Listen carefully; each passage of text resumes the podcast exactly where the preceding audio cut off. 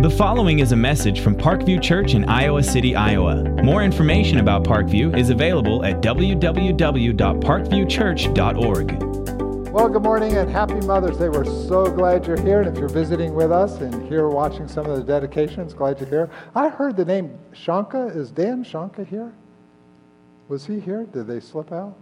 Anyway, he was Johnny's baseball coach for a number of years, so I was excited to hear that the Shankas were here. That was exciting. Uh, so glad you all are here.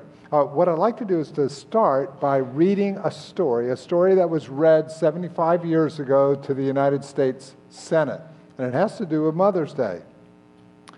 Once upon a time, there was a town, and the town had a spring, and the spring formed a brook, and the brook ran through the town. All the town grew up around this beautiful, clear brook, and there was a man in the town that simply had one job. He was a keeper of the spring. His job was to take the brook and to keep it pure and lovely. And because the town was watered by it, the town drank from it, and the town grew up around it and prospered by it. And that was the job of the keeper of the spring. But the town grew as show places do, and businesses moved in, and the town expanded, and they needed some additional money. And it was found in their books that this man was paid $300 a month stipend. So they figured that meant the town was paying $3,600 a year. So they cut him.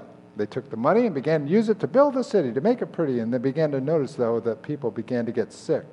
The spring got polluted, and there was a brackish green in the spring and an oily taste. They tested the water and found parasites not only in the water, but also in the people.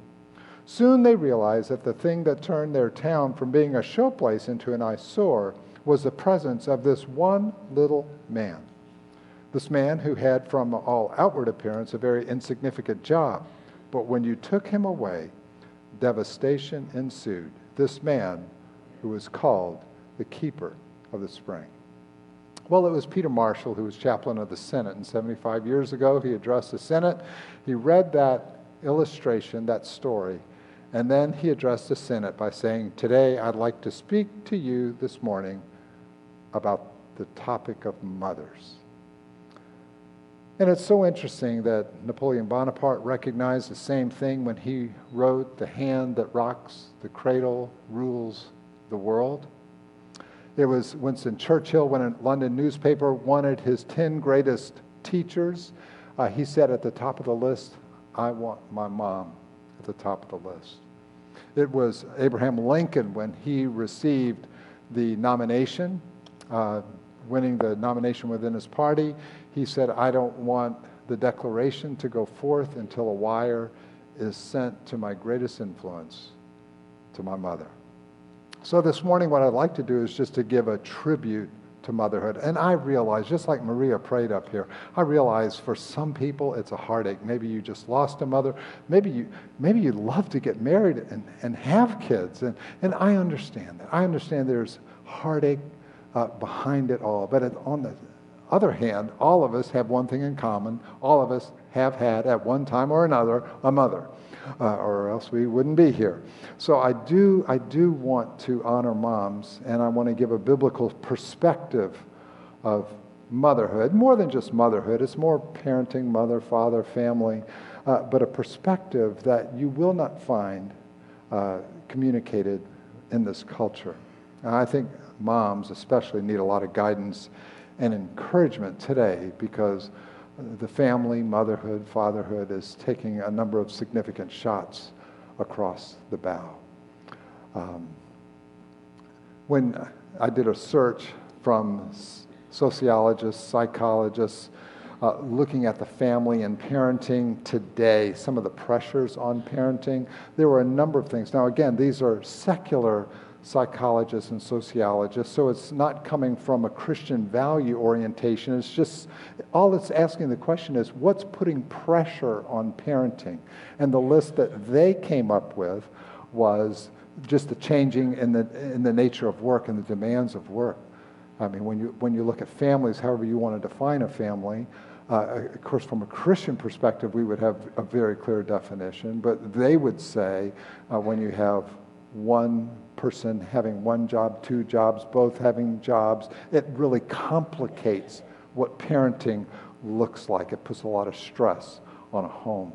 Uh, secondly, said they said the fragmentation of the family because of multiple separate interests. So not only do you have um, either a mom and a, or a dad or two partners, however they define it, you also have the varied interests of the children that complicates parenting. Uh, certainly, from our perspective, we would say great grandparents, uh, they wouldn't throw the little kid into the back of a buggy and take that little kid to ballet, piano, show choir, taekwondo, baseball, uh, youth group, uh, and over to the neighbors to spend the night. It just didn't happen. They stayed at home.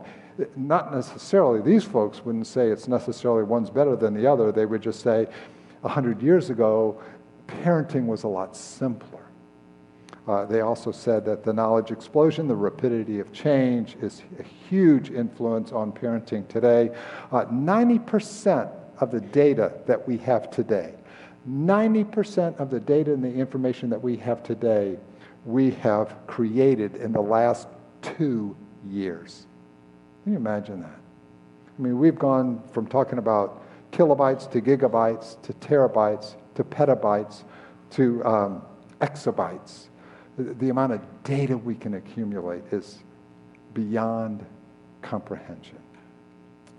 So there's that knowledge explosion. I mean, you have parents where our kids know so much more and have so much more information at their disposal, and we are struggling to know how to defriend somebody on Facebook. You know, how do I get them off my friend list? You know, and they're so far beyond us. Another one they listed was the blending of sex roles in the composition of a family. Again, from their standpoint, they're not making value judgments. They're just saying, even if you buy into it, it greatly complicates parenting. Many of you, I'm sure, saw the Barbara Walters special on uh, Bruce Jenner. It just complicates parenting. Uh, there are a lot of other issues uh, divorce, blended families, the dispersion, the absence of the extended family, etc. Well, my question is this the secular world clearly understands we're in a world of hurt. We need answers. As believers, as Christians, we certainly understand we need answers. Where do we go for help? Well, I did a quick little search on that too. Where do people go for help? Where do moms go for help? Well, I'll tell you where they go for help. They go to Real Simple, they go to Pinterest, they go to parenting.com, Working Mothers, uh, you know, they hit the internet, they get some of the popular magazines.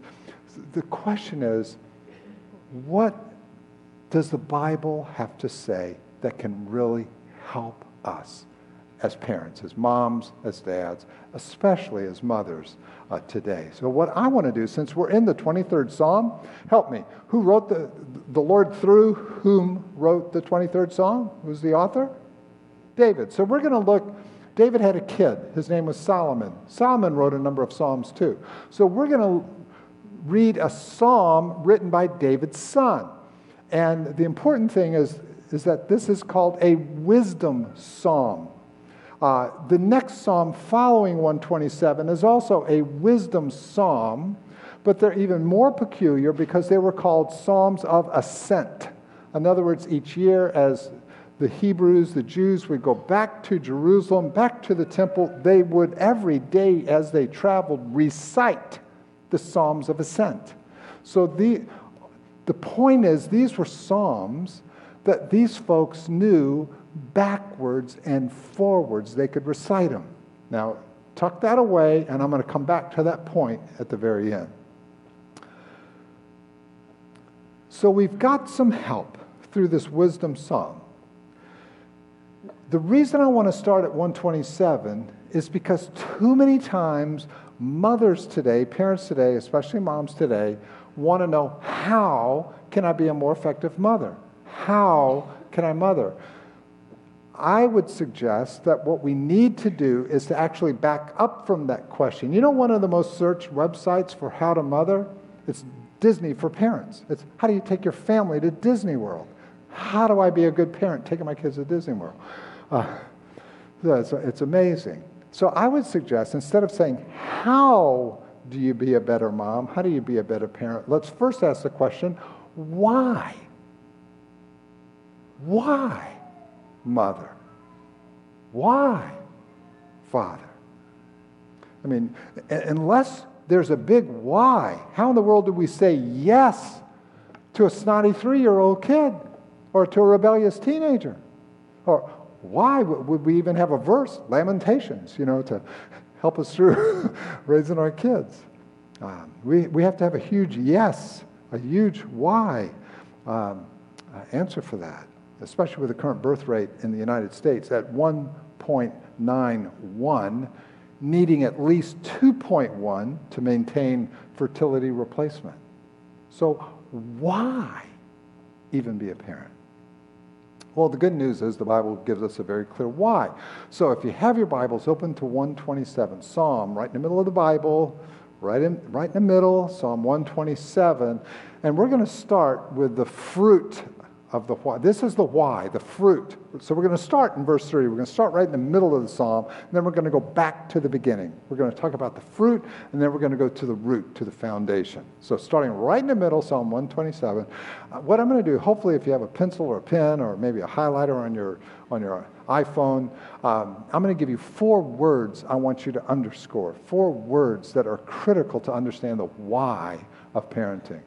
The first word is the word gift. Nahalat.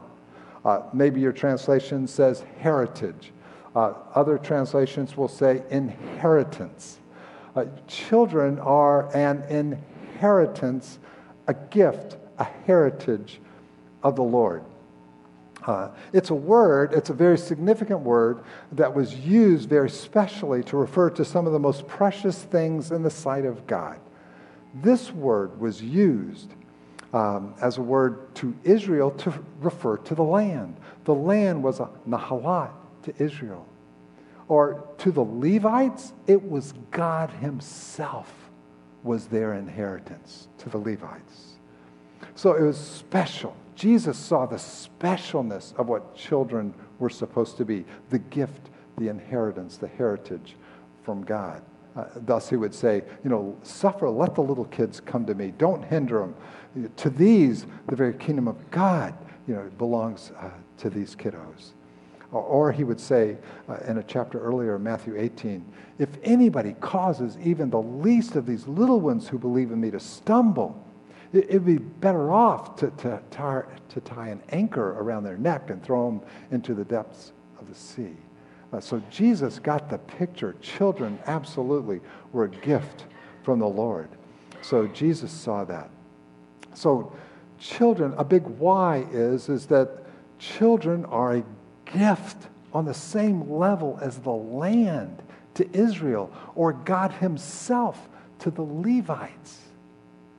It's interesting, too, Brown Driver Briggs, these are leading lexicographers in the Hebrew language, would say that there's a secondary meaning to Nahalat, and that is children, you could translate it, children are an assignment they're not only a gift from the Lord, but they're also an assignment from the Lord.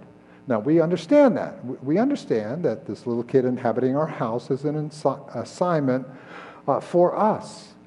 So, why parent? Well, God has designed this special little design bundle of TNT to be a, uh, an instrument, a curriculum for your life. So a lot of times, most of the time, as parents, what we say is, oh, I, I want to do a good job teaching my children, leading my children, guiding my children. But on the other hand, God says, yes, I'm going to give you that gift. That's part of it. But the other part is, I'm going to give you this gift because I want to do a work on your life as well. So, this little bundle of TNT is specifically designed by God to do a work, a ministry of conforming you into the image of God. So, you're dealing with this specially designed, God ordained assignment. Um, so, I think one of the most important prayers I, think one of the commitments we could have made up here, what would have been set up here, it's not only as parents, I'm committing myself to raise my kids, it's I'm committing myself to learn the lessons that this God ordained assignment has placed in my life. I'm going to be responsive to God, to learn from my kids. Okay? Uh, so I think moms, dads, that's one of the greatest prayers you can pray. Not only how can I teach my kids, but how can I learn? How can God use them in my life? Second word, the word gift. Second word is the word, word reward, sakar the fruit of the womb is a reward. Now, the immediate context of this is out of Genesis 1, verse 28, or Genesis 9, verse 1. Children are a reward for our obedience to fulfill one of God's greatest commands, and that's to fill the earth and to bring it back under the dominion of God. As vice regents, we're called to bring the world back under the dominion of God. So let me ask you this moms, dads, especially you moms today, when you think about it, how do you view your kids? How do you view your kids? You can pick up any book on uh, childhood psychology, whether it be Christian or non Christian, and they will say that the, that the um, self image that a child develops about himself or herself is chiefly uh, based upon how moms and dads view their kids and communicate to their kids. So, in a large way, the way that a child's self image is developed is by what they perceive their, that mom and dad feel about them, how they feel about the kiddos. So, if that's true, if you, as a mom or a dad, even if you might not say it, but if your child perceives from you that you view them as an inconvenience, that you view them as a menace, that you view them as a nuisance, as a financial burden, as a God ordained torment to drive you crazy, that's exactly what you're going to create. That's what you'll create. So, my appeal is this my appeal is let's look at the truth of Psalm 128 and let's say, if we were to view our children the way God says we're to view our kids, that our kids are His greatest inheritance that He can give to us on the same level as the land to Israel, as the same level as God Himself to the Levites. That they are a, a, a heritage, a gift, a God ordained assignment to help me become more conformed to the image of God, and as a reward, a prized possession for my obedience to God. What do you think that will do to the self image? Tailor made assignment. That's the vertical nature of parenting when it, when it, comes, when, when it comes to um, the fruit of parenting. That's the vertical nature of it. Now, the next word I want you to underline has to do more with the horizontal nature of parenting. The third word Hasim the word arrows. Like, verse 4, like arrows. So underline that word arrows. Like arrows in the hand of a warrior are the children of one's youth. Blessed is the man who fills his quiver with them. So the, this is the horizontal nature. In other words, you could write down, I think it's in your notes, that children are to be an offensive weapon. They're arrows. The arrow was the offensive weapon in the hand of a warrior. Now, I want to back up just a second because I've got a word for you parents here. So, if this is true, if children are the offensive weapon, if they're the arrows, what does that make the parents? What does that make you, mom, you, dad? That makes you the what?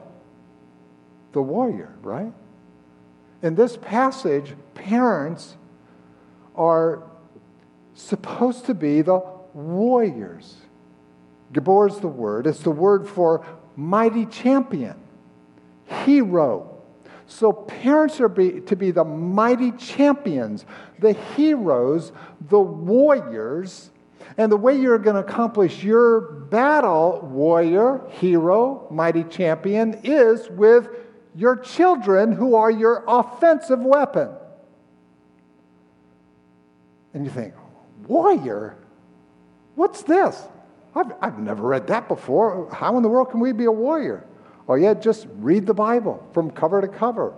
In terms of social justice, not only just subduing and restoring the earth, helping the widows and the fatherless, rushing to the defense of the helpless, providing for the poor, battling for the souls of men and women. And your greatest offensive weapon will be your arrows to accomplish the battle.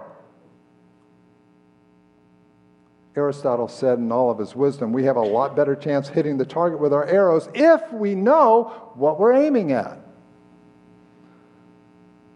But I'm afraid, as parents, we've been lulled to sleep. I'm afraid, as parents, we have lost our warrior mentality. We're numbed to the fact that we're engaged in a warfare. We're numb to the fact that we're to make a difference in society. We're numb to the fact that we are to battle for the souls of men and women. Now, I'm going to get off that topic just for a second, and I want to talk to our sub Christian culture. Do you know what we do? We're so lulled to sleep out of the fact that this is our responsibilities as parents mighty warrior, hero, mighty champion, Gabor, same word different translations. We're so lulled to, fa- lulled to sleep. We so want to pass the buck. What we want to say is we would be a whole lot more effective as a church if we would and fill the blank with everything but us being the mighty warrior with offensive arrows. We'll fill that blank with, we'll be much more effective as a church if I don't know, the, the, music were a little different. If we had a little bit more of this, or a little bit less of that, or a little bit this rather than that, then we'd be more effective as a church. We'd reach more people for Christ. Or, or man, if our youth group would only have more programs, if we'd only have do this a little bit different and that a little di- bit different, if we'd only have our small groups or community groups do, do this or do that, you know, we can pass the buck so easily. What is so clear in the Bible, if we want to make a difference in this world, is that parents are heroes, they are mighty champions, that they are warriors, and your greatest offensive weapon are your kids. Not passing them to a better youth group. I, am listen, I'm all for great youth groups, and, and, and listen, I'm singing to the choir. Our, our family ministry buys it. When I talk to Dave and to Nate and to Nick and, and to Julie and uh, you know to, to these guys, I mean, they're absolutely begging for parental involvement, getting parents off the fence and getting them into ministry. They know this. This is, isn't a surprise to them at all. So, moms and dads, biblically, we have the responsibility. This is our responsibility. It's not the youth group, it's not the church, it's not, let's just don't dump it all on the music director. Wrong tunes, wrong music, you know, wrong instruments. It's our responsibility. So, the main point here's the main point primary purpose of parenting is to raise up godly children who can fill the earth and subdue it and bring it back under the control of the lordship of Jesus Christ. That's your greatest investment of your life, right there. That's what you are called to do from cover to cover. That's your calling, right there. There's a whole lot of discussion that goes on today boy, should, oh man, should I homeschool? Should I Christian school? Should I private school? Should I public school? Uh, do, do I stay at home? Do I, do I get a job and work? You know, and we agonize with these sub important i'm not saying they're not important i'm just saying they're not the most important question you as parents need to be asking the better question that you want to at least initially wrestle with is what is going to best equip my child for a lifetime of spiritual worship and spiritual warfare? That's the question you wrestle with. And then it's going to look different for every family. It's going to look different for who you are, what God's called you to be. But what we cannot refuse to answer is what will best equip my child or my children for a lifetime of spiritual worship and spiritual warfare? But you know where we are, moms and dads? We're back on our heels. We're counterpunching the culture all the time, hiding in our living room, listening to Fox News, you know, just with our heads buried, you know, in, in, in despair. But instead, as parents, man, we should be with our arrows as mighty warriors. We should be leading the charge, storming the gates of hell. Not back on our heels, just scared to death about our culture. Parents, mighty warriors with children, offensive weapons is God's solution. So, Many of you are going to have kids either going back to or starting at City High or West High or Northwest or Southeast or maybe going to school or Heritage. I mean, there, there's a whole plethora of places your kiddos might be going after, after summer. Why don't you make sure they go out understanding that there's a battle going on? Have them go out understanding that they are the greatest missionaries that you, mom and dad, will ever send. You might support missionaries all over the world. But I, am not saying that's wrong, but I'm saying your greatest missionaries are your kids. That's the God ordained method of subduing the earth and bringing it back as vice regents under the authority and dominion of God. Parents with kids doing this together. So send them out as missionaries. But I'll tell you what, mom and dad, many of you have, have maps with the world, and here are the missionaries we're supporting all over the world, which is wonderful. I, but I am not saying we shouldn't do that. We should do that. But I'll guarantee you, your kid's picture had better be on that map. You put your kid's picture at West High, at City High, at the University of Iowa, at Iowa State uh, wherever they're going. You put your kid's picture there. Or if they're working for a company, put it at that company. But by golly, I'll tell you what, moms and dads, your picture had better be on that map too. Your picture had better be on that map.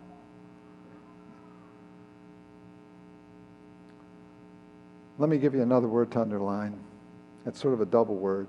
He shall not be put to shame when he speaks with his enemies in the gate. Uh, lo yebasu, uh, not ashamed, not ashamed. It's, you could put the word shield. So your kids are a gift, a reward, arrows. They are also a shield. Uh, that's the last thing that children are to parents. In other words, you're the ultimate shield or defender of our character, of who we are in Christ. This passage, verse 5, implies that uh, the idea is that someday your enemies are going to go after you and they're going to drag you to the gate. In other words, they're to, your enemies are going to drag you to court. And you're going to be on the defense. And the ultimate shield to your character, the ultimate backdrop to your character, is your kids. So that you're Lo Yebushu, not ashamed. So, moms, dads, I want you to listen to me. The ultimate backdrop for your character is not your occupation, it's not your degree. It's not how much you have. It's not what you drive. It's not the college you attended. It's not the clothes you wear. The ultimate backdrop for your character your kids. So, mom, listen. You're the keeper of the spring. You're the keeper of the spring. Do you realize how important your role is? Dads, are you taking on the role of the Proverbs 31 husband who applauds her? Many women have done excellently, but you surpass them all. You know, throughout the years, ever since I've been married, you know, for 41 plus years now, guys would come up to me, hey, Jeff, what's your wife do? You know, and by that, what do they do means what kind of, what do, what do they work at for a living? And, you know, I used to say before we had kiddos, before, you know, we had to make choices, you know, I'd say, well, Cheryl's a conductor. Uh, she's a band director. She's a musician. Uh, but, you know, then we have six kids, and, you know, that necessitated some decisions where she would stay at home and, and uh, work with the kiddos as the keeper of the spring. And uh, so, but I would still have the same questions. Jeff, what, is your, what does your wife do? And so I started answering. My wife raises and shapes eternal humanity uh, into the image of God. What does your wife do?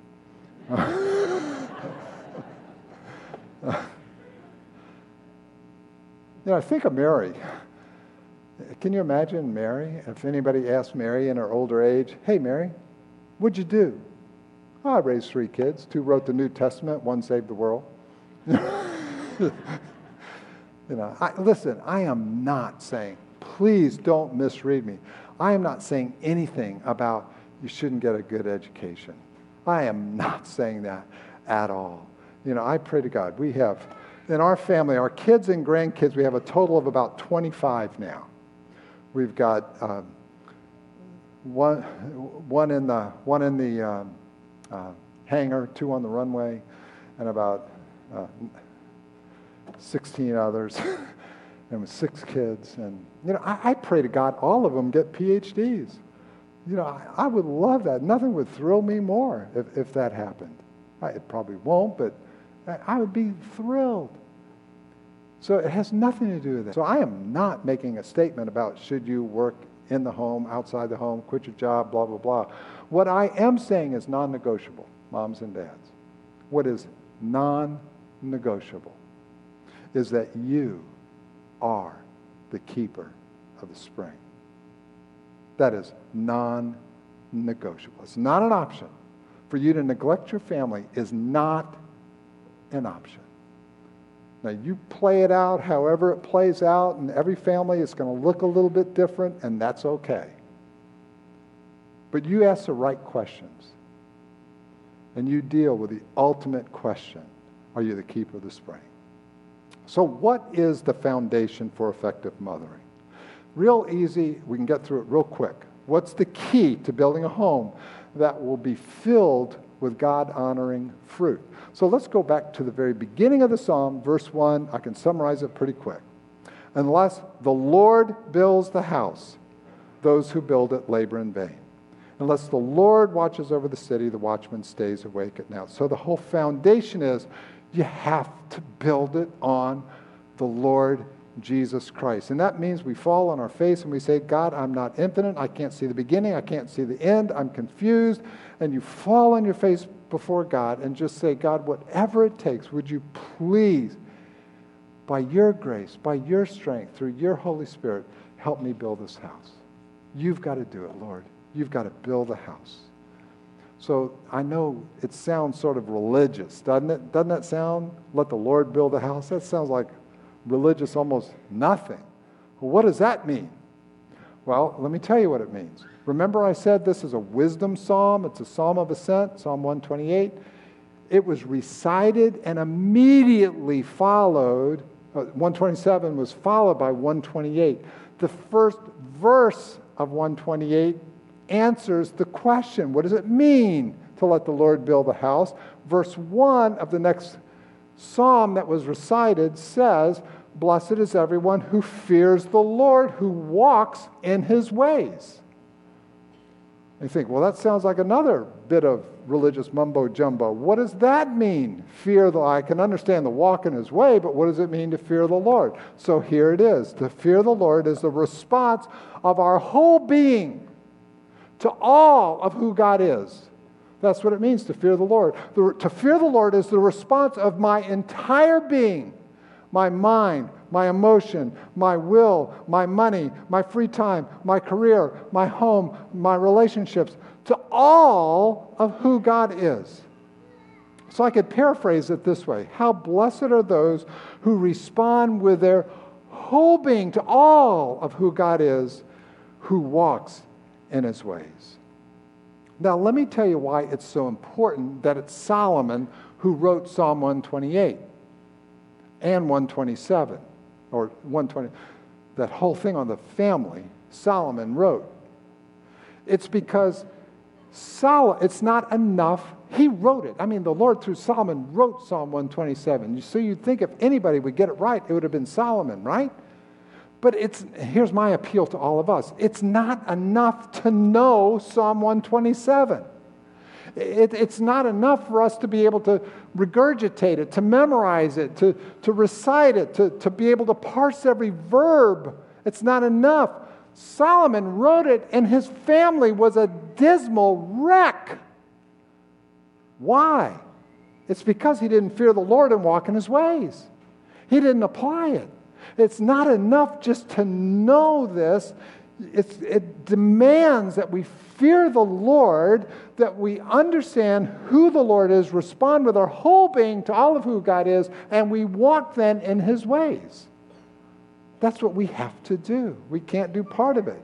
I mean, to know it without doing it, like Solomon, is just it, to abort, abort the entire intent of Scripture.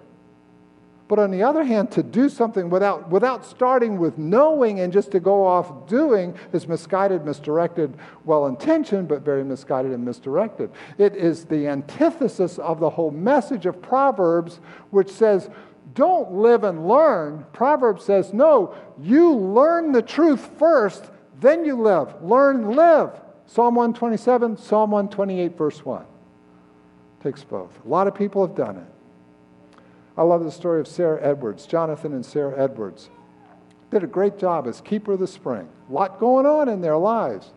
But of the 1,400 descendants of Jonathan and Sarah Edwards, uh, one researcher said of their descendants, there were 13 college presidents, 65 professors, two deans, one of a law school, one of a medical school, 100 lawyers, 30 judges, 66 physicians, 80 holders of public office, three senators, three mayors, of large cities, three governors of states, one vice president of the United States, a comptroller of the U.S. Treasury, numerous bankers, industrialists, dozens of missionaries, and their descendants published over 135 books. Why? Because they took their job seriously, being the keeper of the spring. I want to close with two thoughts. Number one, mom, what kind of memory are your kids forming of you? What kind of memory are your kids forming of you? Is it what you do or is it who you are? Secondly, to husbands or, or to us as children who have moms.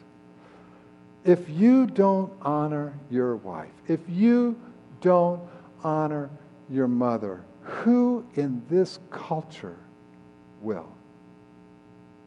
Motherhood is in the crosshairs of this culture. And if you don't honor your mom, if you don't honor your wife, who in the world is going to do it? So, what I want to do, everyone who is a mother, either your kids might have moved off, could have died, whatever. If you're a mother or if you're pregnant, I want you to stand. Mother or if you're pregnant, stand. Please, quickly. This is a tribute to moms, okay? Now, everybody get their eyes on them. Now I want everybody else to stand up. Everybody else stand up. And for everybody else who just stood up, I want you to raise your right hand and I want you to repeat after me and I want you to just let it rip. You say it loudly, okay? To motherhood. To the keeper of, of the uh, spring. Of the spring. Long live the queen. Now give a mom a hug. Right now, give a mom a hug. And I'm going to close in prayer, okay? Let me close. God, thank you. Thank you for this special day. We thank you for moms. Uh, we thank you for dads. We thank you for children. Uh, and oh God, as Maria prayed earlier, our hearts do go out to those who would love someday to get married or who are married and would love someday to have kiddos. And just pray that you would uh, give them peace in your sovereignty. And I pray, Father, too, that as moms and dads, we would do a great job appreciating these little gifts, these rewards, uh, the shield, these arrows. Uh, and I pray, Father, these, that you would use these little assignments in our lives to make us more like you. We love you so much, we thank you. We just pray that this would be a day of blessing uh, for this entire church. We ask it in Jesus' name. Thank you for listening to this message from Parkview Church in Iowa City, Iowa. Parkview's mission is to love God, love others, and serve the world. If you live in the Iowa City area, we invite you to join us in person for services every weekend. You can get service times and directions, download messages, and get news and information about Parkview Church by visiting www.parkviewchurch.org. You can also contact us by phone at 319 354 5580 or write to us at Parkview Church, 15 Foster Road, Iowa City, Iowa, 52245.